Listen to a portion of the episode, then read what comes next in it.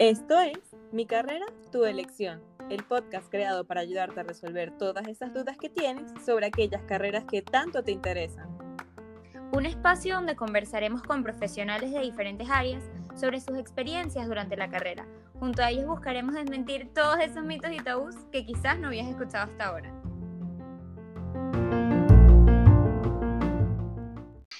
Hola, hola, bienvenidos otra vez a mi carrera tu elección. Hoy vamos a entrevistar a Anubi Brush. Bueno, les voy a hablar un poquito de él. Él es un artista plástico y gestor cultural, entusiasta de la animación stop motion y adicionalmente es fundador y director del Festival Internacional de Cine Panama Animation.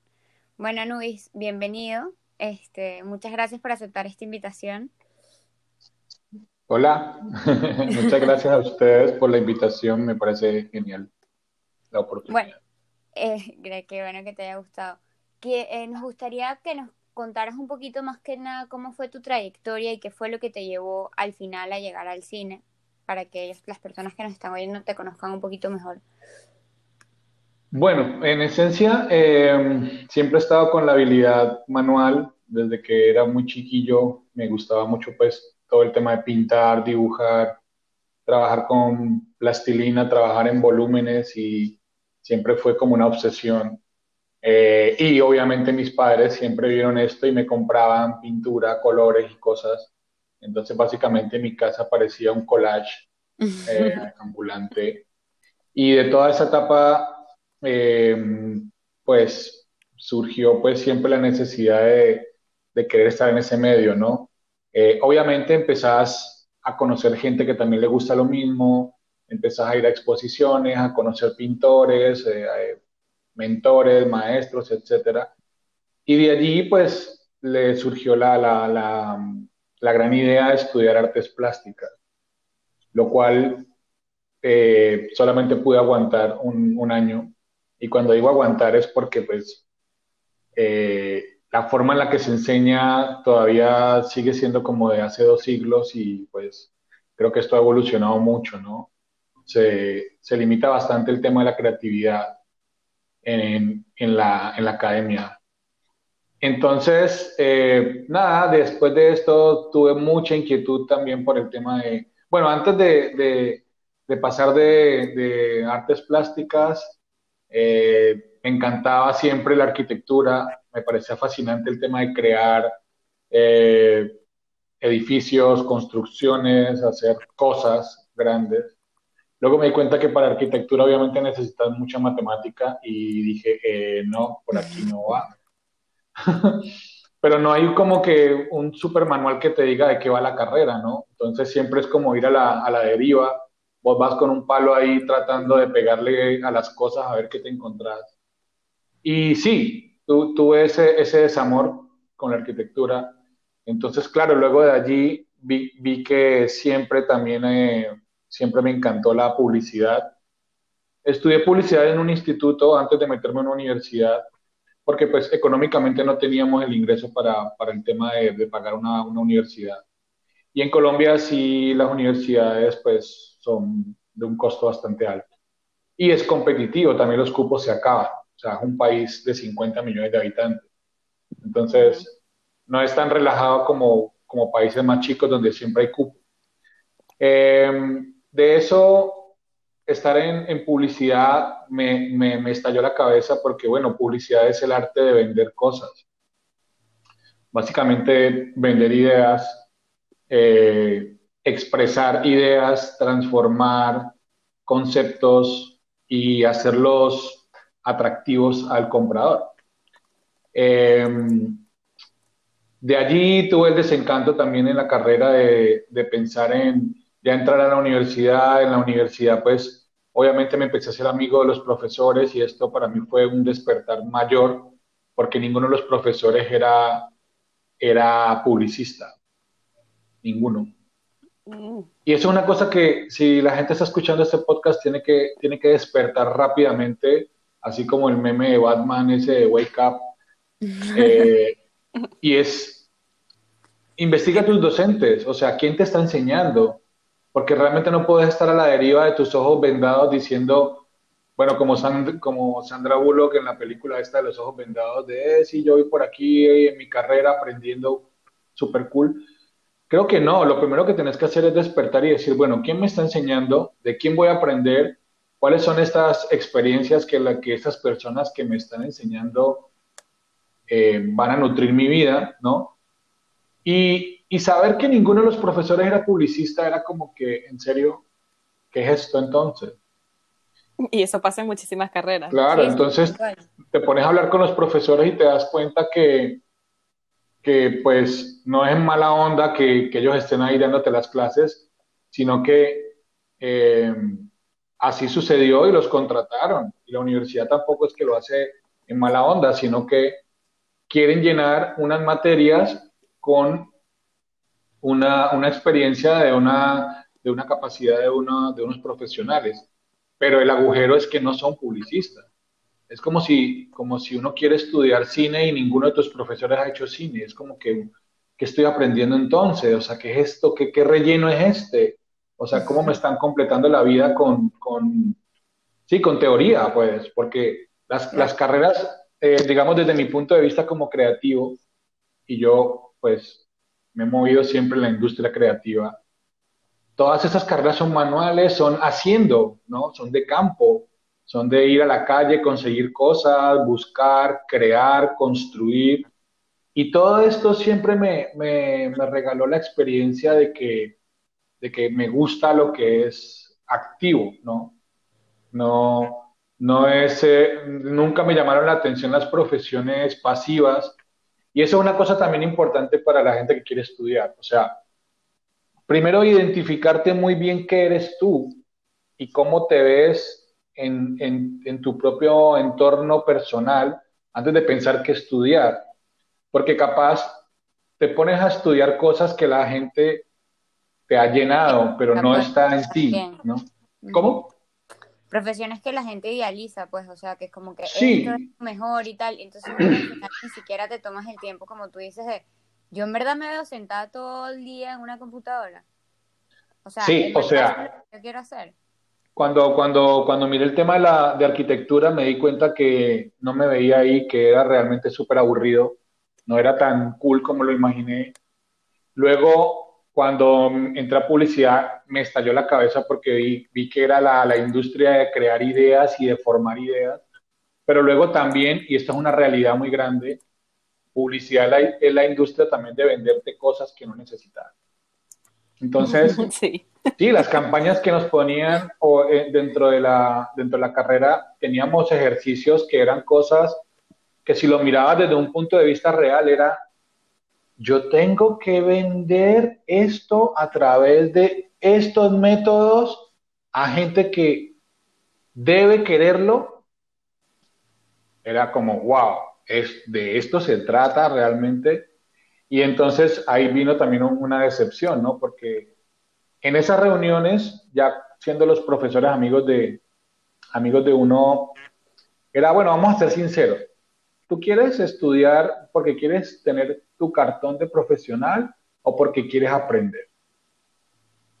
Teniendo en cuenta que ninguno era publicista. Eh, era como, no, realmente quiero aprender. Bueno, pues entonces hay otras formas que es no pagando una carrera costosa, y me di cuenta de eso y eso es un, desamor fuerte, ¿no? Porque vos sí querés tener tu título y es lo que todo el mundo idealiza y entonces vos tenés que tener tu profesionalidad. No es cierto, todo eso es mentira. Realmente, realmente tener un título no te, no te, no te hace nada. sí, estoy totalmente de acuerdo contigo en eso. No, no te hace nada, es, es, que, es que la farsa es lo que te han metido como desde, los, desde todos los siglos y los años de de la existencia donde te dice qué tienes que hacer, ¿no? Obviamente da miedo, porque vos estás en un momento de tu vida en el que vos quieres no perderte, ¿no? Y, en, mi caso particular, yo, yo vivía solo, o sea, yo vivo solo desde los 17 años. Entonces, a los 17 me largué de la casa y fue como un despertar real, real porque todo te cuesta a ti. Es muy diferente cuando tú eres una persona que vive en tu hogar y que tus padres te financian y que si tienes un, un desliz y estudiaste una carrera por tres años y ay, es que resulta que esa carrera no es lo mío, papá, quiero cambiarme.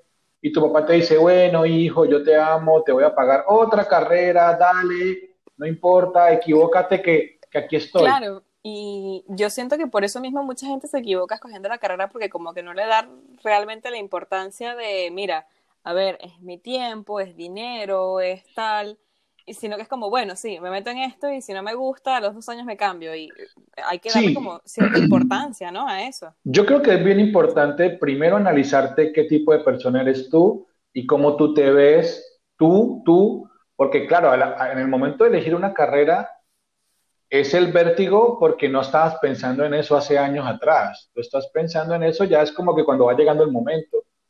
Pero yo siento que ese momento uno tiene que enfriarlo. No es como, no, no pierdas el tiempo, dale de una, matricúlate ahí para que ya estés en la carrera y vas a ser un profesional antes de los veintipico y, no. Eso, no creo que nada al final. El error más fatal. Sí, sí, sí. El más fatal, porque tus padres están atrás y la gente que va a invertir en ti está atrás diciéndote eso porque ven cómo aprovechar el tiempo. Pero si tú no estás seguro de que tú vas a hacer esto, claro, es fatal. Ahora, yo me pagué mi carrera. O sea, lo que yo, lo que yo me matriculé, me matriculé en artes plásticas, yo lo pagué. Entonces era como que mi plata, llorándola, así como que uno detrás de otro. Y cuando la carrera no fue lo que yo esperé, ahí vino la primera desilusión, porque era una plata y un tiempo que invertí. Y entonces era una academia muy a la vieja escuela donde los profesores querían que estuvieras pintando y haciendo las tareas 24/7 sin pensar que la gente que, trabaja para vivir tiene que también estar sacando el tiempo para esto. Entonces era fuerte, a mí me tocaba muy fuerte en ese momento y, y lo hacía con pasión hasta que me di cuenta que que, esa forma de enseñar arte era muy, muy vieja. Yo tengo una pregunta porque me, surge ahora que, claro, dices que tuviste esta desilusión con, eh, con publicidad, con, con diseño, y también te pasó más o menos lo mismo con artes plásticas. ¿Qué fue lo que hizo que te hiciera clic con animación y la parte del cine? ¿Qué fue lo que tú dijiste como que, wow, mira, esto era lo que sí estaba buscando? Bueno, después de, después de, pasar por artes plásticas y luego estar en publicidad, de ahí salí otra vez como medio perdido. Entonces, uno de, las, de los consejos que me dieron fue que para publicidad yo tenía que montar una demo, o sea, mi, mi tesis y mi tesis era abrir un negocio. y de verdad que lo hice y lo hice, y lo hice con todo el compromiso de, que fuera una cosa gran, gran, grande, ¿no? Al punto de que, bueno, lo que yo monté fue un estudio de tatuaje. Y ahí puse en práctica todo lo que había aprendido en la carrera, pues lo que durante el tiempo que estudié, más los libros que me recomendaron, etcétera. Y la idea era hacer algo muy potente, al punto en que empecé a, desarrollarle una estrategia y estamos hablando del año 2000, o sea, hace un rato. no, había, Facebook, no había, no había Instagram, no había cómo promocionarte fuertemente con un solo clic. Entonces, claro. Eh, era tener la suficiente valentía para enfrentarse a ser emprendedor. No era como ahora que, está de moda ser emprendedor y es súper cool. No, era la época en la que, ¿qué estás haciendo? ¿Por qué no te consigues un trabajo, man? Vas a perder tu vida. Estás loco. Pasamos de ese punto a cinco años después, gente tocando la puerta del negocio o llamando diciendo, oye, yo quiero comprar una franquicia de esto. Y yo no tenía ni idea que era una franquicia. Porque habíamos, o sea, porque habíamos estandarizado los procesos, habíamos creado un logo muy bello, teníamos eslogan, teníamos sitio web, teníamos una estructura chiquita de algo que se veía muy bien, ¿no? Los colores corporativos, la gente te atendía con la camiseta del local, o sea, no era algo como... Inventado. Como, como la maldita sea, pues, ¿por qué no? Sino que yo venía del híbrido de publicidad y artes plásticas, un híbrido extraño, súper raro, y cuando la gente llegaba al local decían, qué bonito se ve, o sea, era la estética de pensar que siempre, a ver, sin hablar mal, ¿no? Que siempre crees que el estudio de tatuaje es como una cueva donde están ahí tatuando con un palo. Sí. Entonces, cuando llegaban a este sitio que se veía pues como una clínica, como, como un spa, básicamente era más o menos eso. O sea, las señoras nos decían, pero esto parece un spa. Entonces era muy bonito. Mira, este negocio ¿Ah? Este negocio todavía está abierto porque me lo has vendido de verdad de una forma maravillosa. No, nosotros lo, nosotros lo, lo cerramos. Bueno, luego pasaron más cosas porque eso es como para otros cinco podcasts. Yo puedo hablar aquí un par de, un par de días completos y te puedo contar historias fuertes. Ser emprendedor me parece bien, así que bueno. Sí, claro. Es necesario porque ¿qué pasa? A ti nunca te dicen que, que siendo emprendedor te van a, te van a pasar cosas que te hacen un desamor fuerte.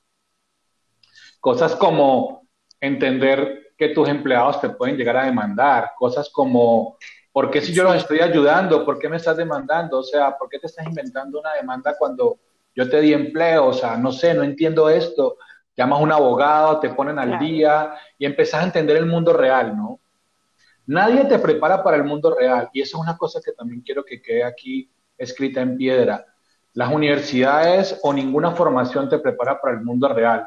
La única cosa que te prepara para el mundo real pueden ser los mentores. Y tener mentores a mí me ayudó muchísimo. Yo conseguí mentores en la vida, algunos de mis profesores fueron mentores míos, algunos artistas muy mayores fueron mentores míos, pero para tener un mentor hay que saber escuchar, hay que saber doblar las rodillas y decir, wow, yo me estoy equivocando aquí, de verdad necesito aprender y, y va a doler, va a doler, porque ser emprendedor es súper doloroso porque te apasionas por lo que estás haciendo, porque es el 100% de lo que es tuyo. No es, ay, bueno, yo renuncio y ya, yo me consigo otro trabajo. No.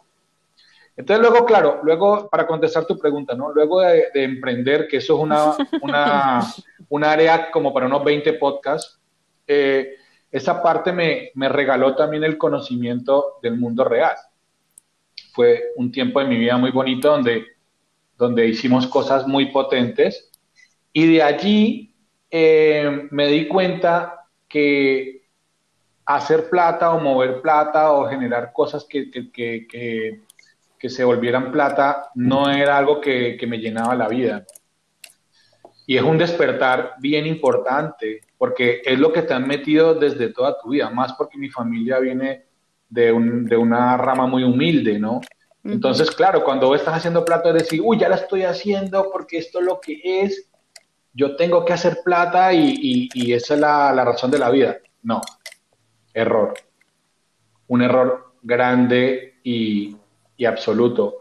Eh, la razón de la vida no es, no es generar plata ni riqueza, la razón de la vida es realmente estar feliz haciendo lo que, lo que hace.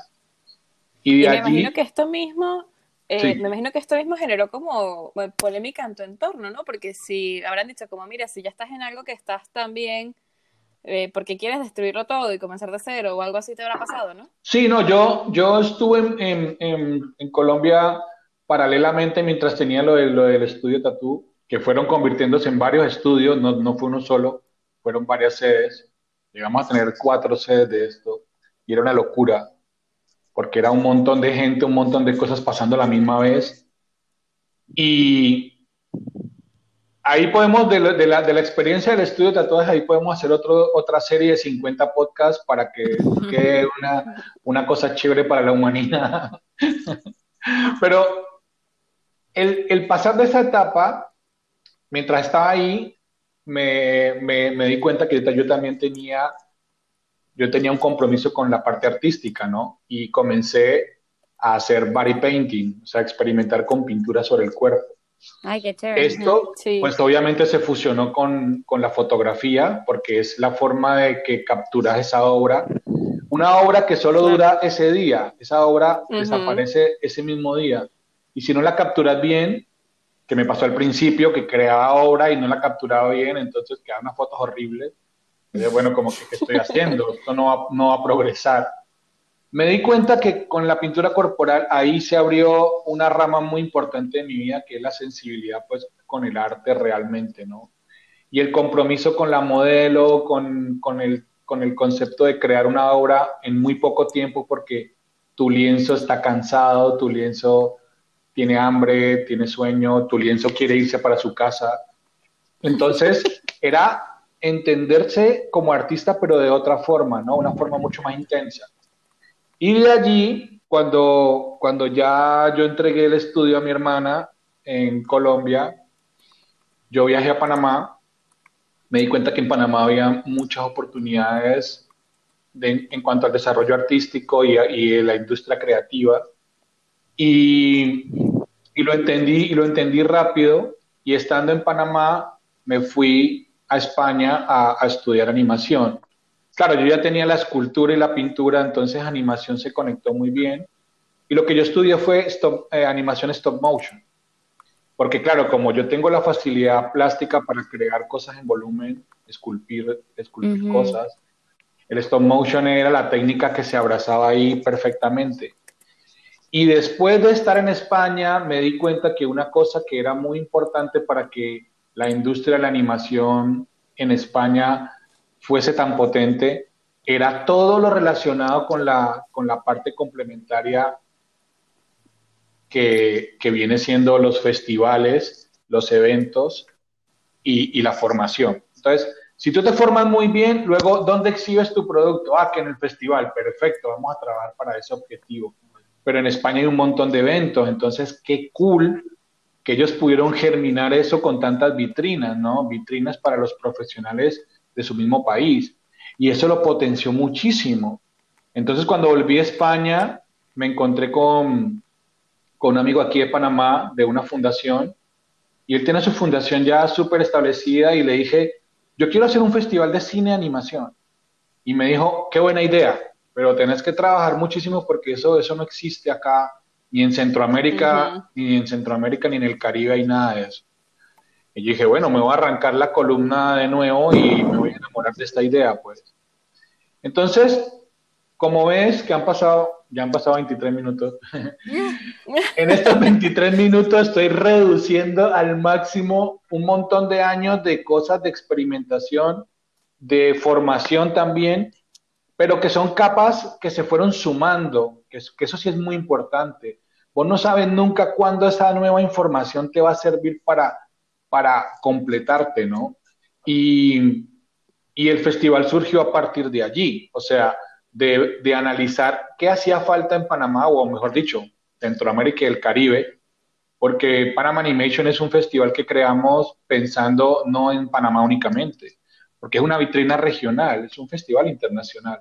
Entonces, tener la sabiduría de haber pasado por, por la parte de atrás de todo el proceso me ayudó también a crear este, este, este conglomerado de ideas, ¿no? Que, ha crecido un montón. Qué, qué, interesante escuchar que, o sea, realmente tú te metiste en animación ya después de grande, ¿no? Que muchas personas dicen que ya tú terminas de estudiar la universidad y ya empiezas a trabajar y ya pues me olvido que tengo la posibilidad de seguir estudiando. Mira, una cosa súper importante que yo descubrí hace varios años cuando recién estaba comenzando a hacerse fuerte, fue una plataforma sin hacerle publicidad a nadie, porque pues, no se trata de hacer publicidad. Una plataforma que se llama Doméstica.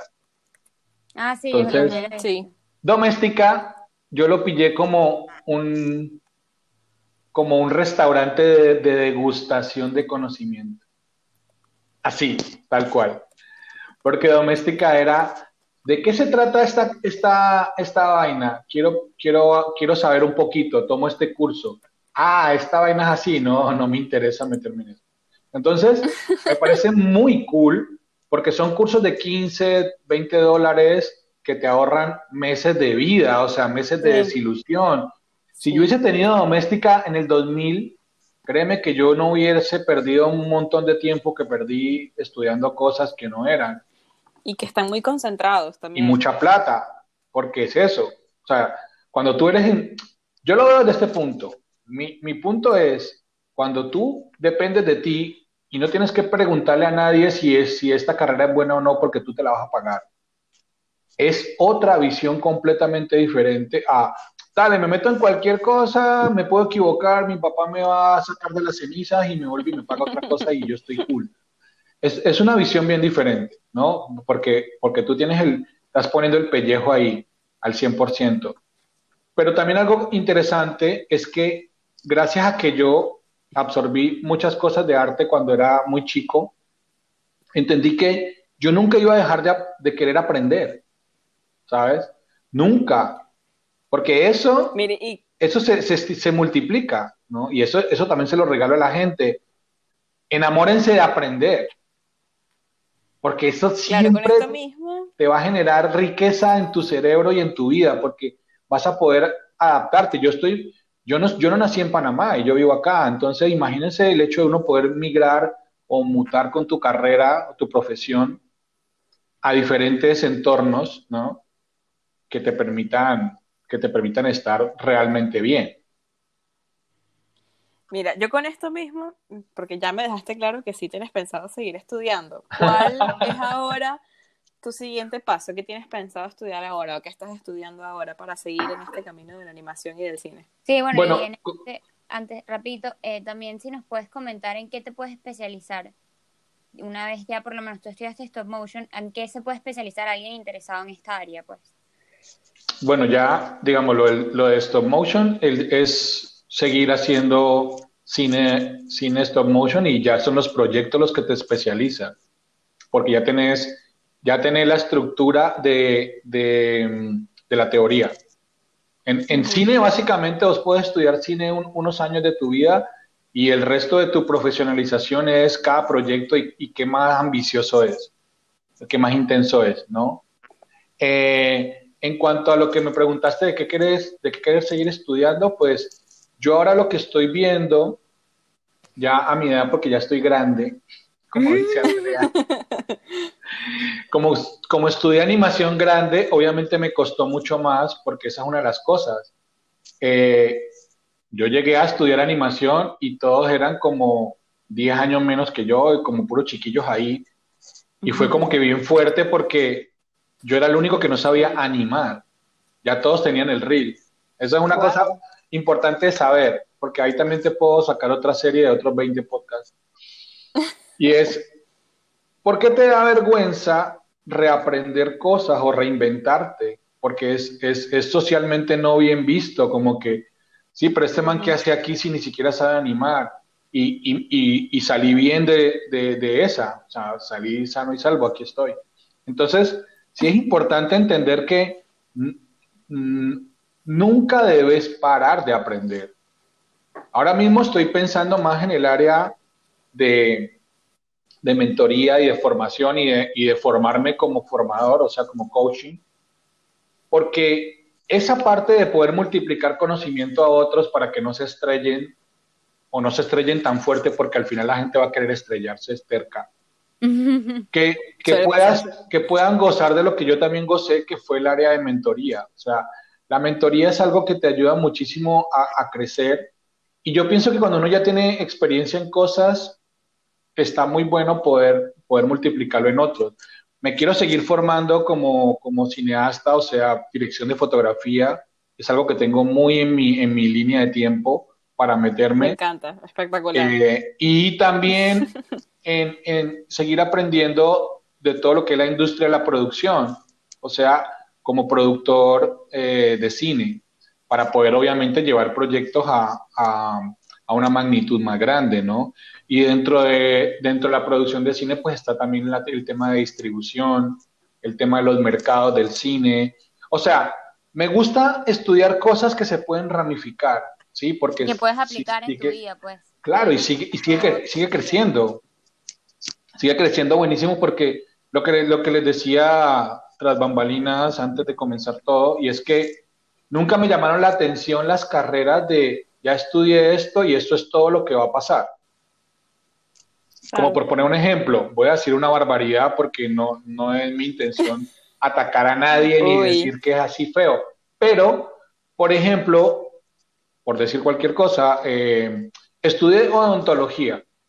Obviamente requiere especializaciones nuevas y cositas, pero es como que básicamente un área donde, donde la gente no va a tener 400 dientes, o sea, no van a cambiar las cosas, no va a hacer cambios tan radicales en tu carrera.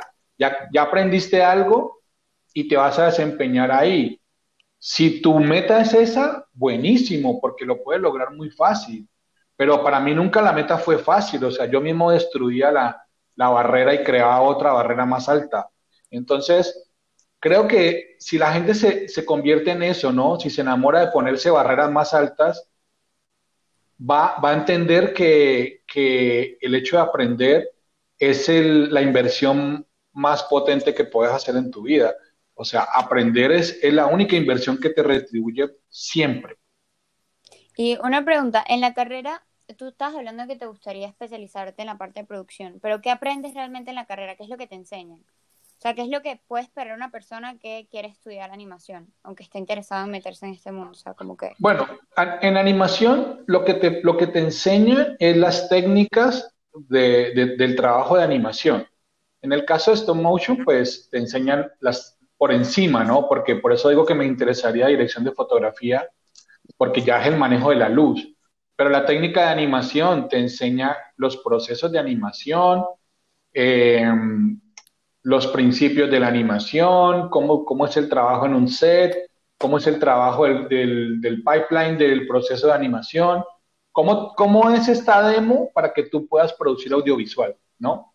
De ahí tú puedes producir, si quieres, una serie, una película, eh, puedes producir comerciales, ¿no? Para la industria publicitaria.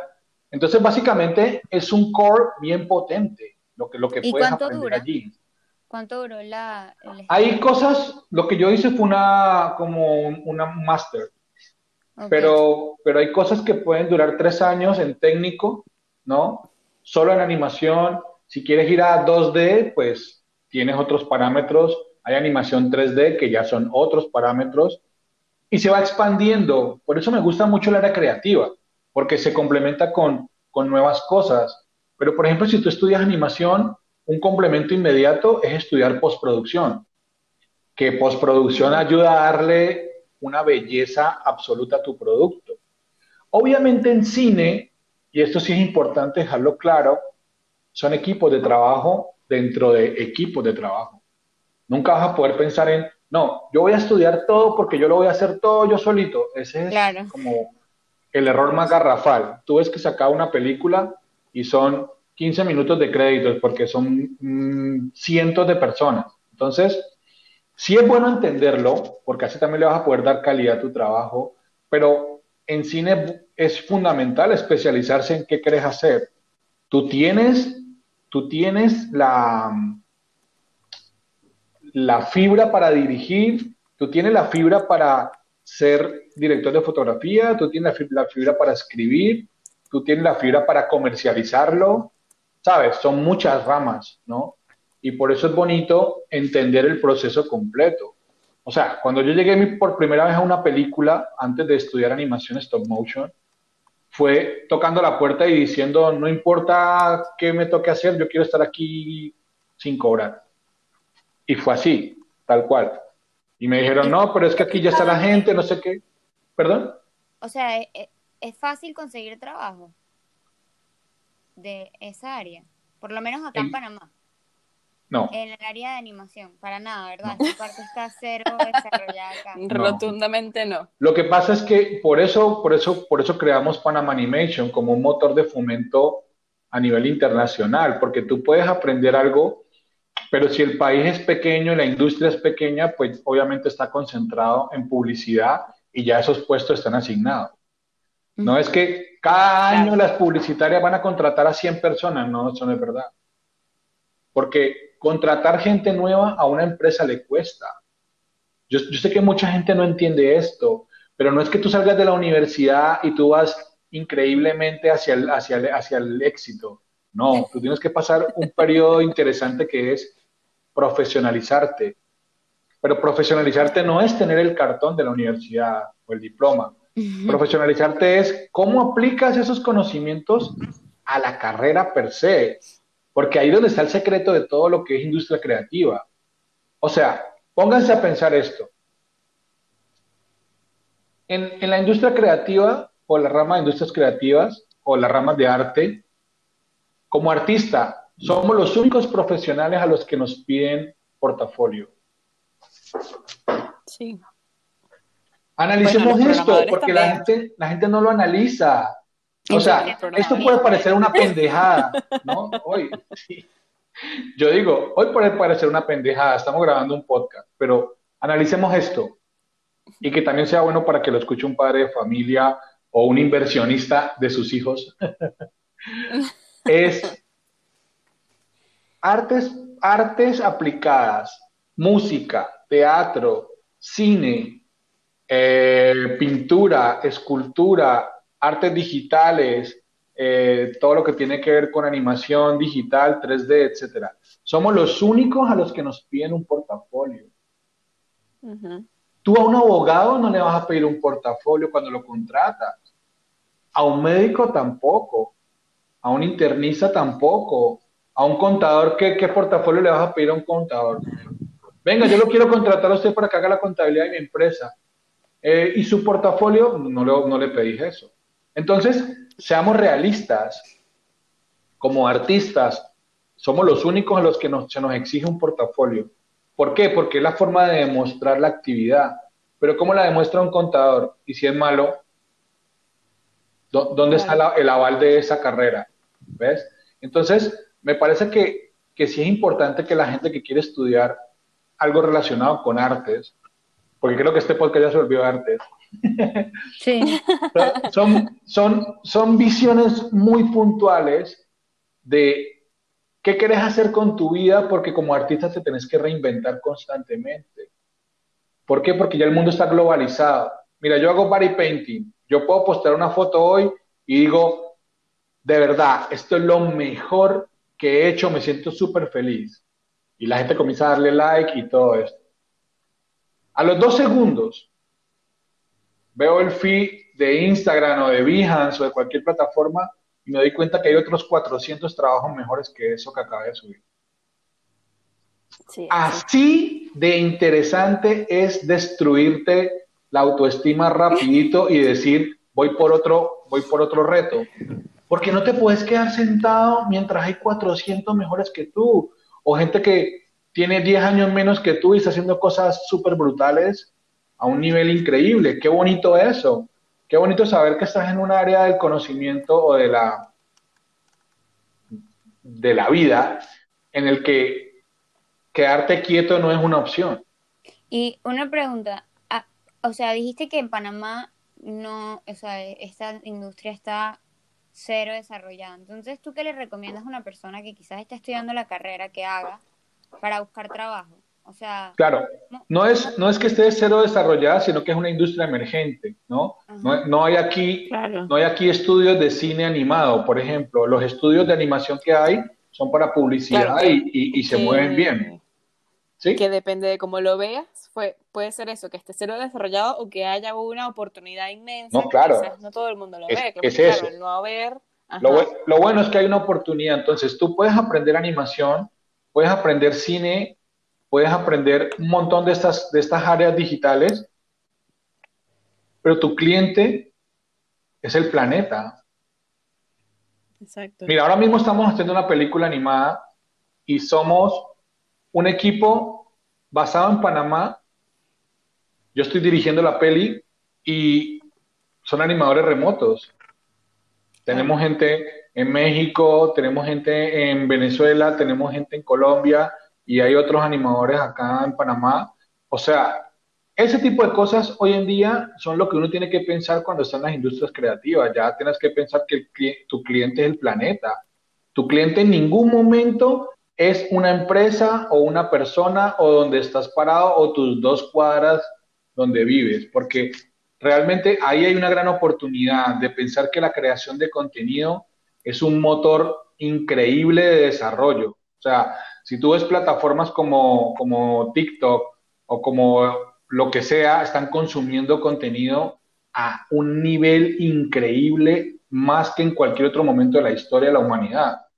O sea, hoy en día por segundo se está consumiendo, perdón, por, por hora se está consumiendo contenido alucinante y, y es enganchados al móvil o enganchados a una pantalla viendo contenido. Entonces, ¿cómo no va a haber una oportunidad para los creadores de contenido, para los músicos, para los animadores, para los artistas plásticos? ¿Cómo no va a haber una gran oportunidad? Hay un mercado gigante. Más bien es cómo te vas a enfrentar a él, cómo te vas a enrutar. Porque yo lo he dicho en, otra, en, otra, en otras eh, oportunidades, en conferencias. O sea, para mí, por ejemplo, importantísimo llegar a una universidad a una gira universitaria, tener un, un, un espacio, un teatro con 200 personas, sabemos que son estudiantes, y qué importante para mí decirles, el mercado no lo necesita. Obviamente hay, un, hay silencio sepulcral y el decano te hace la cara de... Porque al final es, ¿qué estás haciendo? ¿Cómo le vas a decir eso a los, a los, a los chicos? Pero inmediatamente después de decirles eso, les digo, ustedes pueden cambiar eso. Porque es verdad, el mercado no te necesita. Ya en India están haciendo animación como por comida. En Asia, en un montón de países están trabajando con, con tarifas súper locas, ¿no? Que vos decís, ¿cómo es posible? ¿Qué estás haciendo tú antes de graduarte para enfrentarte a ese mercado para que sí te necesite. Y una pregunta, estas personas, este, claro, me encanta esto que estás diciendo que tú puedes conseguir trabajo en cualquier parte del mundo porque tenemos la bondad del internet y que, o sea, ya eso no es una excusa. Entonces, este, ¿cuánto tú dices que puede aspirar una persona que se gradúa como animador a ganar? O sea, como que cuánto puede llegar un principiante. bueno, todo va en medida del talento que tenés y la velocidad que tenés. Si tú como animador puedes desarrollar tu técnica para crear tus propios productos o un estilo, tú vas a ser mucho más apetecible que los que hacen lo mismo de siempre. Y todo va por ese camino. Entre más tú te, tú te diferencies, y ahí viene otra cosa para, para una serie de unos 10 o 15 podcasts, que es como profesional la creación de diferenciales en tu carrera. Y eso es fundamental, porque a mí, por ejemplo, me ha tocado reinventarme mucho, entonces imagínate eso, los diferenciales para llegar a, un, a, poner tu propio, tu propio costo. Inicialmente tú tienes que ser empleado de, si no eres independiente, tú tienes que ser empleado de, pero si tú buscas rápidamente crear tus diferenciales, tú puedes estar arriba del promedio.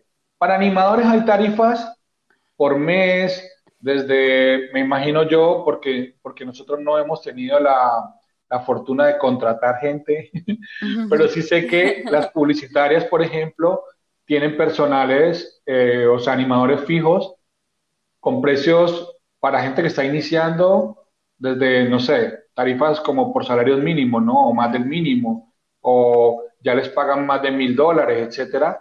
Pero es, ¿qué tan efectivo eres? Porque si eres una persona que no rinde, para nadie vas a ser un elemento de deseo, ¿no? Los, profesionales en la industria creativa pasa igual para todos. Si eres un súper buen ilustrador o un súper buen diseñador y qué tan, qué tan apetecible para una empresa eres, tú te haces indispensable y lo mejor del día es que puedes volverte eh, independiente, ¿no? El hecho de hoy poder trabajar freelance te hace muy dueño de tu tiempo, pero es una responsabilidad mayor. A veces la gente no lo, no lo, entiende rápido. Ser freelance realmente no es un facilismo, al contrario, es una responsabilidad mayor porque tienes que acomodar muchas cosas para poder sostener un ritmo freelance. Siendo empleado está bueno, no lo recomiendo porque yo nunca he sido empleado, no lo puedo recomendar. Yo no sé qué es trabajar en una empresa con un horario y esas cosas. Yo he sido freelance, o mejor dicho, he sido independiente siempre, y, me ha encantado lo que me ha pasado, pero para muchas personas eso no es una opción.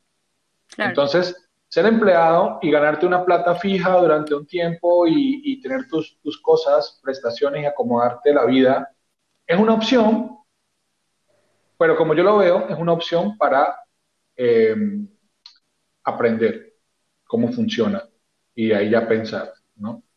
Me gustaría, si puedes, y si no, bueno, no importa, si me puedes dar como un, un, ejemplo de eh, como una persona que esté, yo que sé, trabajando como director o algo así, porque eh, no hemos tenido ningún ejemplo de ese tipo en ningún episodio.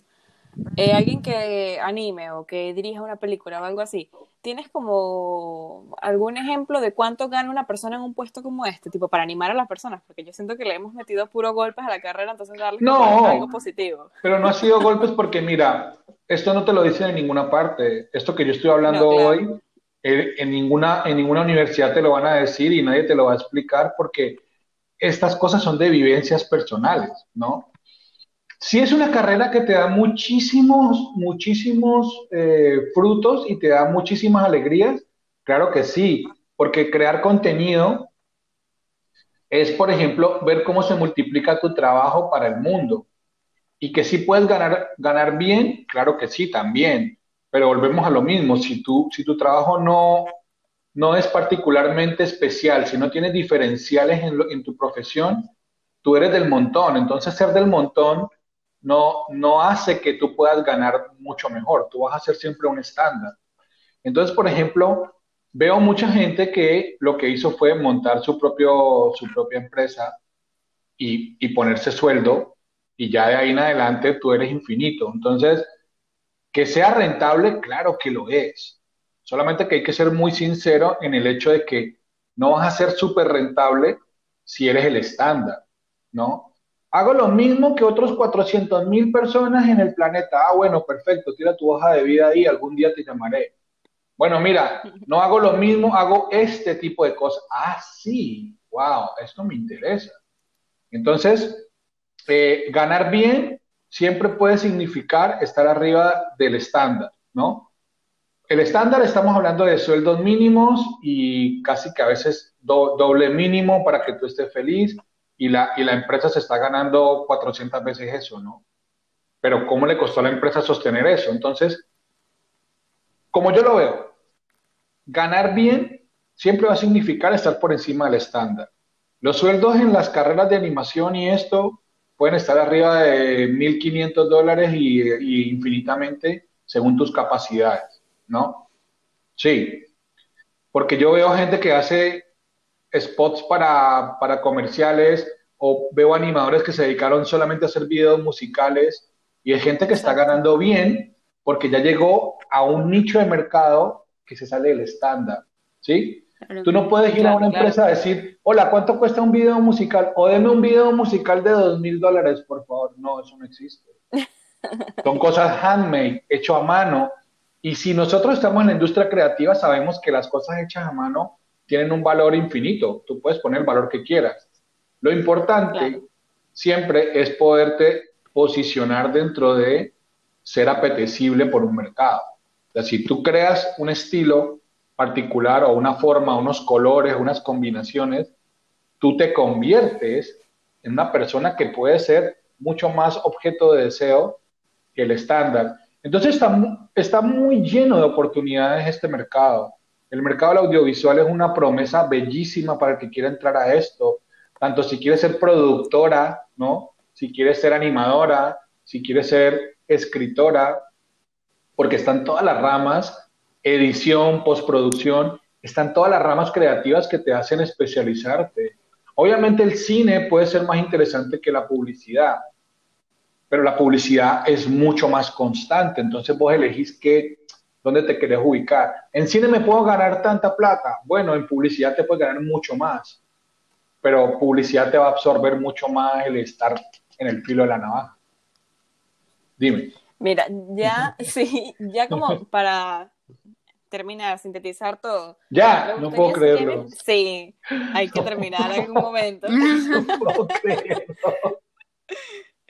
Eh, me gustaría si tienes alguna, alguna frase o algún tip así mm, que te gustaría darle a una persona que como que tiene miedo de entrar en este mundo de, de las artes en general, porque como ya dijimos, esto se fue más que por artes que por otra cosa.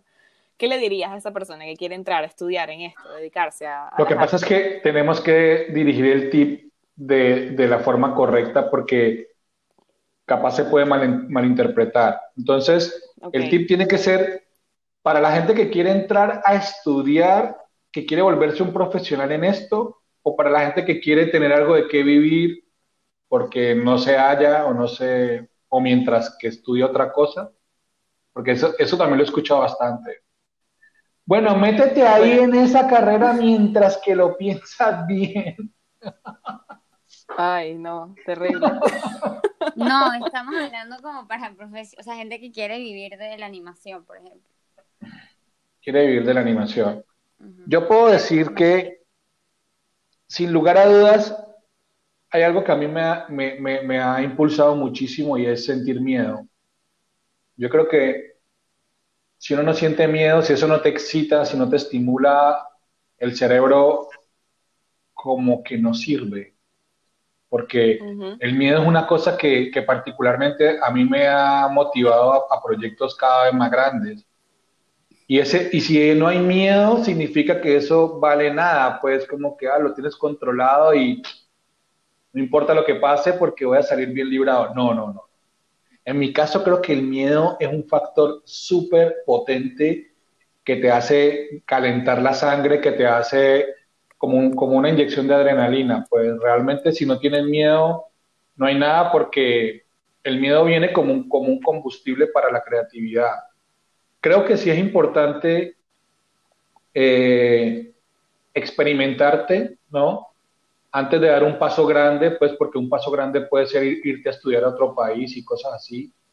Tienes que experimentarte, por eso les decía al principio lo de los cursos, los cursos tipo doméstica y cosas de estas que está muy bueno como una degustación chiquita.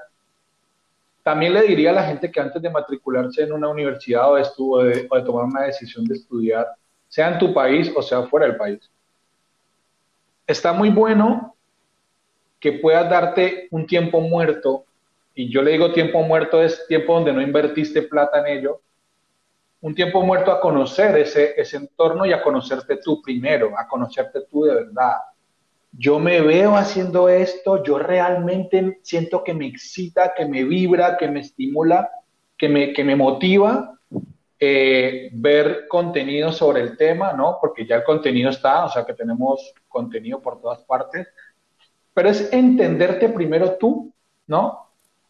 Y luego entender la, carrera en la que querés entrar, en este caso si es animación, tienes que pensar que son muchas horas sentado en una silla dedicado a, crear procesos.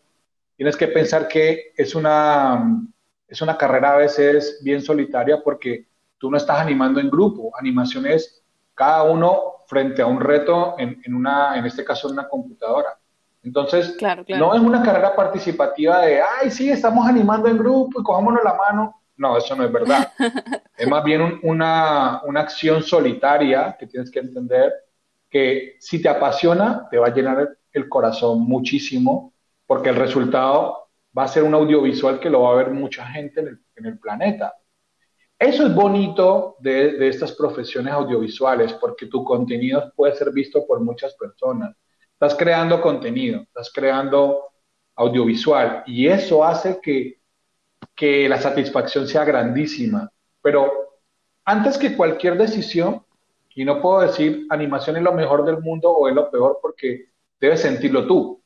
Si eso te motiva, si te, si te llena de excitación, si te llena de alegría, de, mm, creo que es el combustible para saber que esto, que esto va a ser algo efectivo en tu vida, ¿no?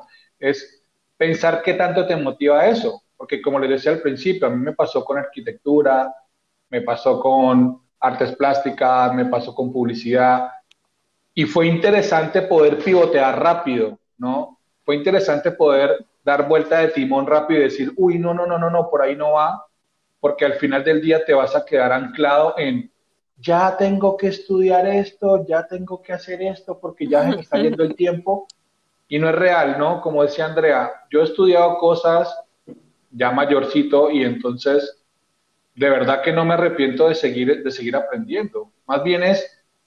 Claro. Más bien, más bien es para, para completar el tip, es pensar en algo que realmente te identifique en, tu, en tu persona, pensar en algo que sea un punto de partida para que te genere un, un, un, cimientos, ¿no? Una buena, un buen lugar donde comenzar tu vida que te produzca obviamente una economía y eso irlo nutriendo y ampliarlo, porque por ejemplo, hacer un festival de cine no hay donde estudiar eso, eso no existe. Eso son artes aplicadas a un proceso, conseguir equipos de trabajo, movilizar personas, comunicarte con gente, unir, unir un montón de situaciones. De repente es eso, ¿no? Primero identificarte tú cómo te ves, dónde está tu potencial como persona, qué te gusta, y no basarte en, en, los demás, porque al final siempre la gente va a tener una opinión sobre ti que no es real.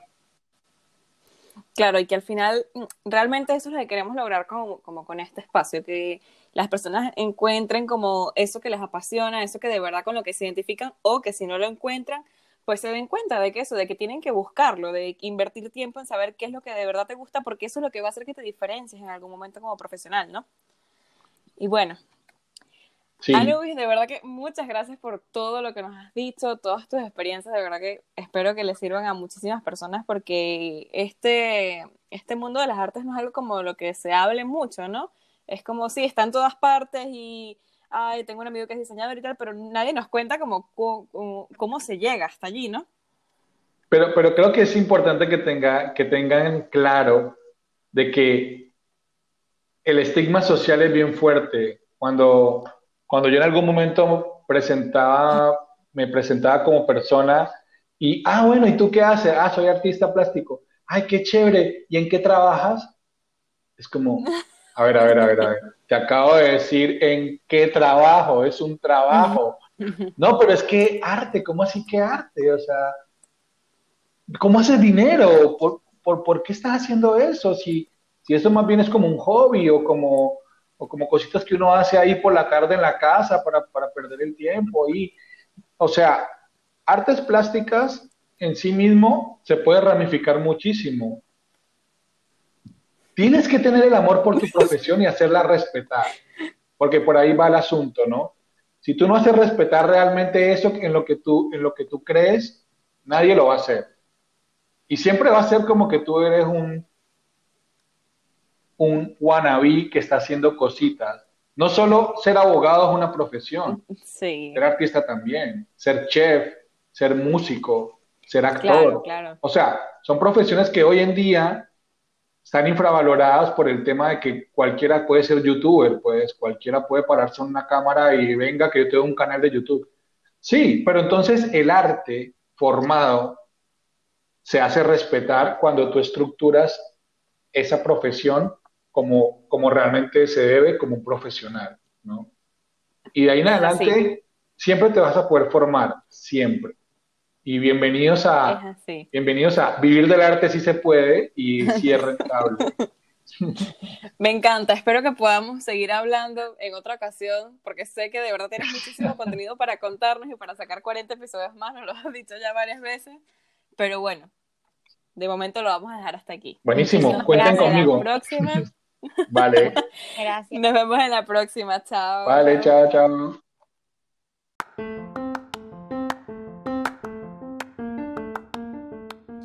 Ahora es tu momento de elegir cuál es el camino que te inspira. Recuerda que todos los domingos tendrás un nuevo episodio donde conseguirás más experiencias para aclarar todas tus dudas. Puedes escucharnos a través de Google Podcast, Apple Podcast y Spotify. Síguenos en nuestro Instagram, arroba mi carrera punto tu elección, para estar atento a cada nuevo episodio. Eh, ajá. Ya, eh, Anubis, ¿cómo se pronuncia tu apellido? Brush. ¿Cómo? Brush, como, como pincel. Mm. Como estornudar, sí. Ok. Brush.